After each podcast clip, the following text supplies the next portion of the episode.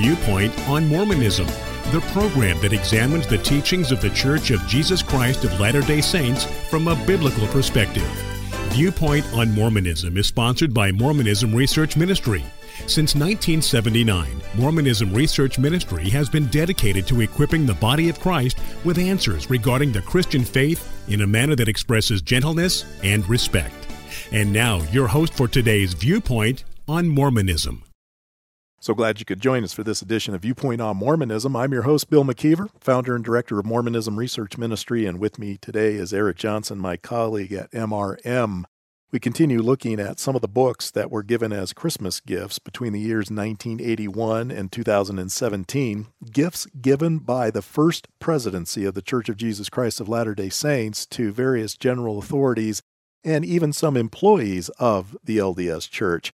Today, we are going to wrap up the topic of obedience. We've been going through several of these books showing what the authors had to say on the topic of obedience. Today, we're going to be looking at statements made by the 11th president of the church. His name was Harold B. Lee, and these are cited in the book, The Teachings of Harold B. Lee, a Christmas gift given by the First Presidency in the year 2015. This first quote comes from pages 7 and 8, and he writes this The simple essence of all you need to know about the atonement is to be found in the teachings of the great prophet Nephi when he said, We labor diligently to write, to persuade our children and also our brethren to believe in Christ and to be reconciled to God, for we know that it is by grace we are saved after all we can do. And that's from 2 Nephi 25 23. Don't let anyone try to persuade you to any other doctrine than that. To any other doctrine than that. But yet he is going to cite 2 Nephi 25 23 on a number of occasions in this book. Let's look at another one. This one comes from pages 17 and 18 and originally was in the Ensign magazine, April of 1973, page 5. And this is what he said Ultimate salvation comes to those who obey.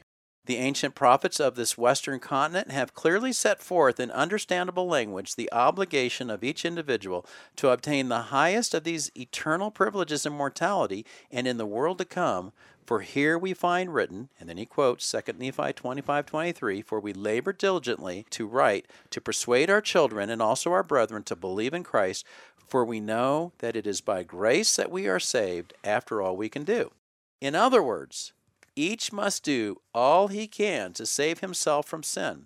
Then he may lay claim to the blessings of redemption by the Holy One of Israel, that all mankind may be saved by obedience to the law and ordinances of the gospel. Jesus also atoned not only for Adam's transgressions, but for the sins of all mankind. But redemption from individual sins depends upon individual effort, with each being judged according to his or her works. The scriptures make it clear that while a resurrection will come to all, only those who obey the Christ will receive the expanded blessing of eternal salvation. Now, that's from pages 17 and 18, and there's one more that we want to look at before we discuss this.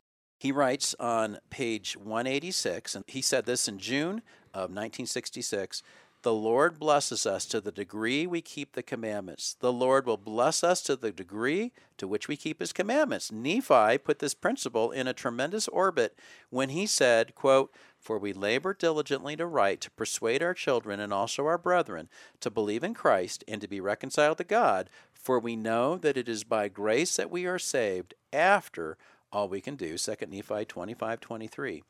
The Savior's blood, his atonement, will save us but only after we have done all we can to save ourselves by keeping his commandments. Now, did you notice a pattern here, folks? He cites 2 Nephi 25 23. Eric has read it three times now. What does it say? Only after all you can do. Did you catch anywhere in how Harold B. Lee used that scripture to give you the impression that 2 Nephi 25:23 merely means that we are saved by grace in spite of all we can do. Now, if you listen carefully, you're not going to find that anywhere in how Harold B. Lee describes 2 Nephi 25 23. Why are we insisting on going over this again?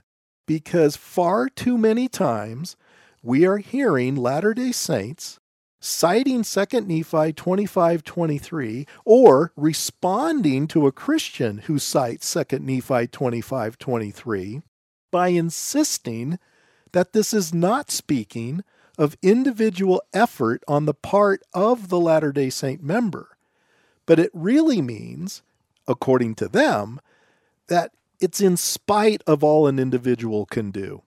Bill, I wrote an article a couple years ago, and it's titled 2 Nephi 2523 Saved by Grace, quote unquote, in spite of all we can do. And this was originally published in the November December 2018 edition of Mormonism Researched. That's a newsletter that we put out every other month, and that's free. If you'd like to get on that newsletter subscription list, all you have to do is go onto our website and click for the free subscription, put your information there. But this is what I wrote, and I, I want to give this context based on what we're talking about, and it will help you to understand how Latter day Saints today oftentimes use this in spite of all we can do. This is what it says. At a recent church meeting where I spoke about the miracle of forgiveness evangelistic approach described in a chapter found in Sharing the Good News with Mormons, two young male LDS missionaries approached my table and we began to talk. I explained how I enjoy giving away Spencer Kimball's book to Latter day Saints, walking to events sponsored by the uh, Church of Jesus Christ of Latter day Saints, including general conference sessions, temple open house events, and BYU football games. As we talked, I referenced 2 Nephi 25:23. One of the elders, the missionaries, looked at me and he exclaimed, "Isn't that a great verse?" I asked if he could recite it for me, and he had trouble. Then I gave him a hint. We are saved by grace, I started. He looked at me and smiled. And then he said, We're saved by grace in spite of all we can do. And I told him that the verse actually says it is by grace that we are saved after all we can do. This is what he responded with. He says, Well, in the passage's context, the word after really means in spite of. He added that his mission president agreed with this interpretation. So, this is a very common idea out there. Many Latter day Saints are taking that verse and using it with evangelical Christians. And if you don't know much about this verse, well, that's similar to what we believe because we would say we're saved by grace in spite of all we can do because we know we can't do anything. But that's not what Harold B. Lee and other LDS leaders have taught on this. Absolutely. In the quote that you gave from the teachings of Harold B. Lee, pages 17 and 18, he cites 2 Nephi 25 23, and then he goes on to say, as you quoted it, in other words, each must do all he can to save himself from sin that he may lay claim to the blessings of redemption by the Holy One of Israel, that all mankind may be saved by obedience to the law and ordinances of the gospel. That does not sound like in spite of all we can do. So, if you have a mission president telling the missionary that that verse really means in spite of all you can do, remember a mission president has no authority to override the interpretation of the president of the church. And yet, that's exactly what he would be doing if he's insisting on that kind of an interpretation. It's not saying that, folks. This is what we call the classic case of eisegesis. You have Mormons reading into their own scriptures to make it say something the text does not say.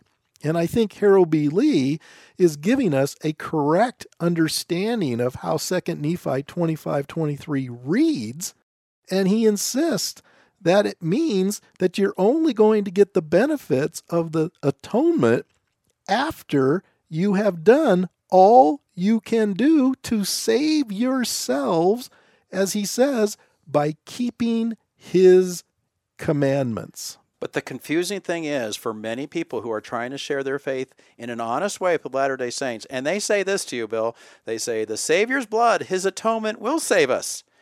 But only after we have done all we can do to save ourselves by keeping his commandments. With Latter day Saints on the street, we often hear the first part. We don't hear the second part as often, but this is the problem of understanding the difference between general salvation versus individual salvation, exaltation, eternal life, what we've been talking about. To get exaltation or eternal life in Mormonism, I think uh, Harold B. Lee is exactly right. He is uh, exegeting 2 Nephi 25 23 correctly. I think this missionary I was talking with is coming up with a new politically correct version of 2 Nephi 25 23 so it doesn't rile up the evangelical Christians. I think also it probably gives him a false sense of security as well, because if he is wrong in that interpretation, he can sit there and rest on his laurels and his supposed accomplishments up till that point. But is it safe to rest in those kind of laurels, knowing that there is a possibility that you've interpreted this verse incorrectly? And my argument is this if you want to be a Latter day Saint, that's certainly your business.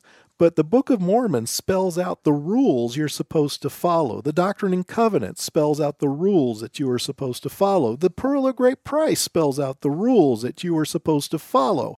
These books have been interpreted and taught by leaders in the church. You're supposed to listen to their guidelines.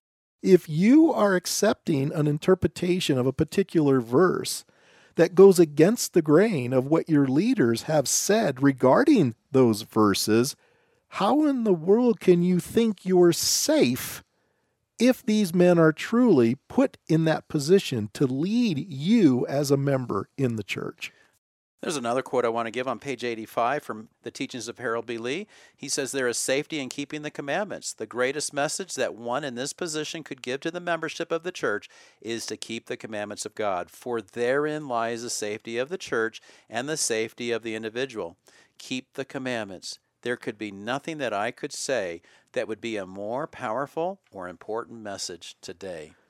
Bill, there's one final quote I want to give, and this does not come from Harold B. Lee, but it comes from The Teachings of Howard W. Hunter, page 164. And this is a book that was also given away as a Christmas book. And I think it relates to what Harold B. Lee is saying. He says not only do you have to keep all the commandments, even the way you drive your car is going to be part of the equation. Listen to what he says. Our Christianity should affect the way we drive. We can't drive a car lawlessly and be a good Christian at the same time. We cannot break the law and be an upholder of the law at the same time. Well, Bill, I'm not sure what you think about this, but I live in Utah and we have a reputation of Utah of not being very good drivers. I wonder if people are driving the way that they really believe.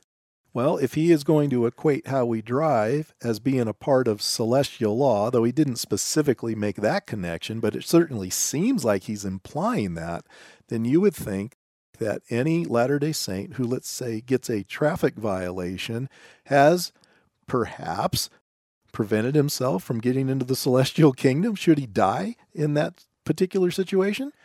The onus is on the back of the Latter day Saint. If you're a Latter day Saint, think about all the rules and the regulations that you are required to keep. It's based on you.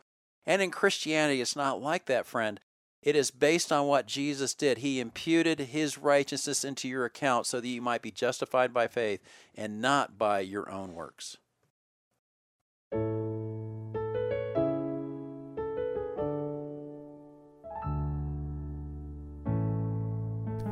Thank you for listening. If you would like more information regarding Mormonism Research Ministry, we encourage you to visit our website at www.mrm.org, where you can request our free newsletter, Mormonism Researched. We hope you will join us again as we look at another viewpoint on Mormonism.